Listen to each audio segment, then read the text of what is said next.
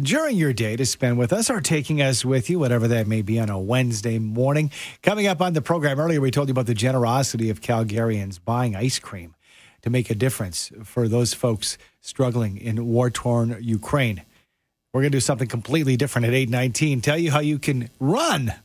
I guess maybe running off that ice cream. Run and support the people of Ukraine. That comes up just before 830.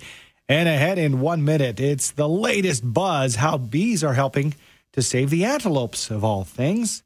Details from the nature doctor, Dr. Axel Mohrenschlager, coming up in one minute. 810 now, helicopter traffic time. It's brought to you by Truman, building Calgary's best, featuring Gateway at West District from the 290s. Final phase now selling. Visit liveatgateway.com. Live better, live Truman.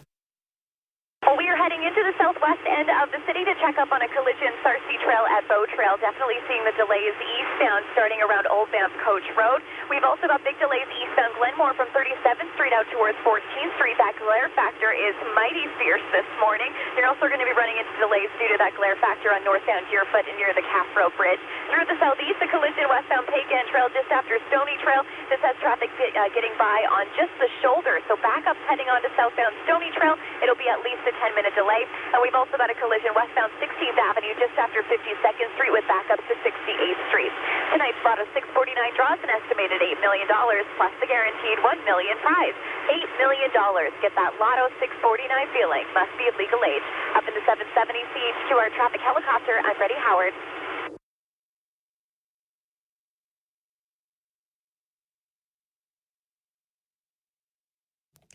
811 now, and once a month we have the pleasure of joining the Wilder Institute, Calgary Zoo's Director of Conservation and Science, Dr. Axel Mohrenschlager, with the latest buzz on all the great conservation work that that team is involved in, not just here in Calgary and Canada, but around the world. Good morning to you, Dr. Axel. Thanks for being with us.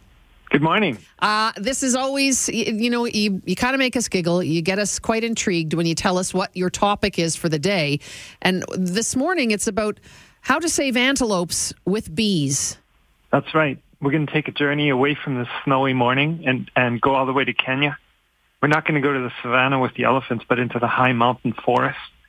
And there, there lives an elusive and incredibly endangered antelope called the mountain bongo it's chestnut colored, has these fine white little stripes and big horns. And we've just published a major paper on basically how to bring them back again. Okay, well. So, yeah, how to connect that to the bees?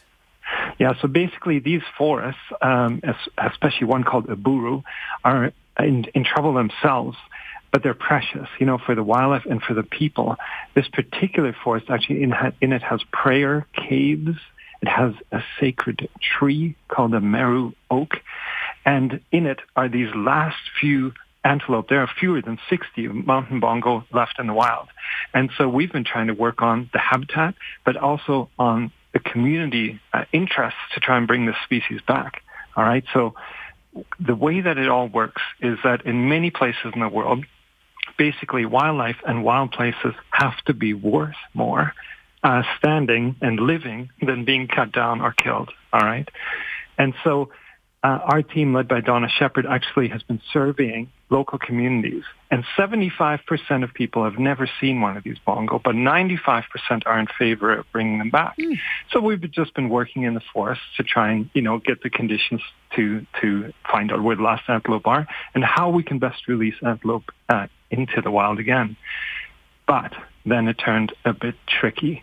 Doing this biological work, we found out that there were illegal activities in the forest. There were snares set by poachers. In fact, 19 of our own cameras were even stolen. This led to arrests and all sorts of things in terms of, you know, just protecting the habitat in the place.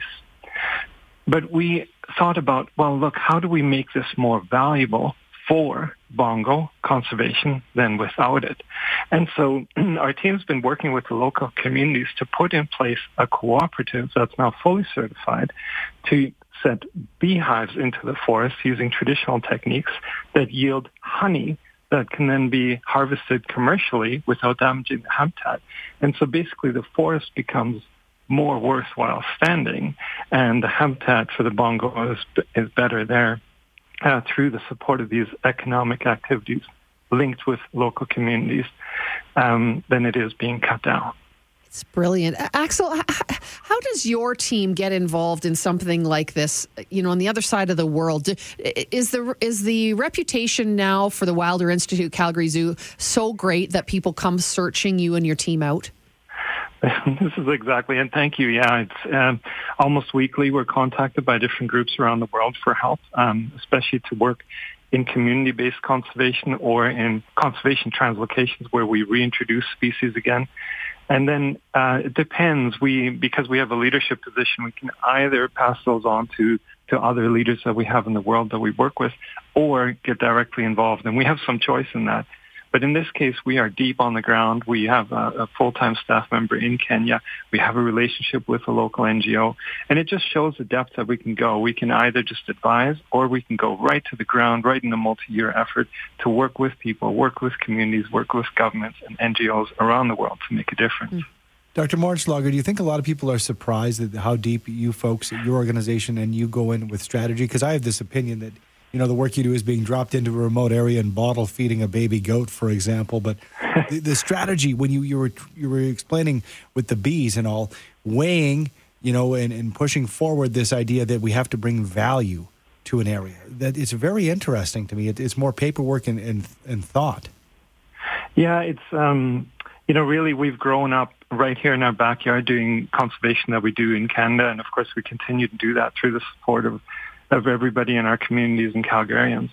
But um, as we go further afield, we just develop more credibility and more of a reputation, and we, we think beyond just the environment and beyond biology. We think about restoring a, a balance between the needs of people and the needs of nature, because it's only right and fair and sustainable if we do that responsibly.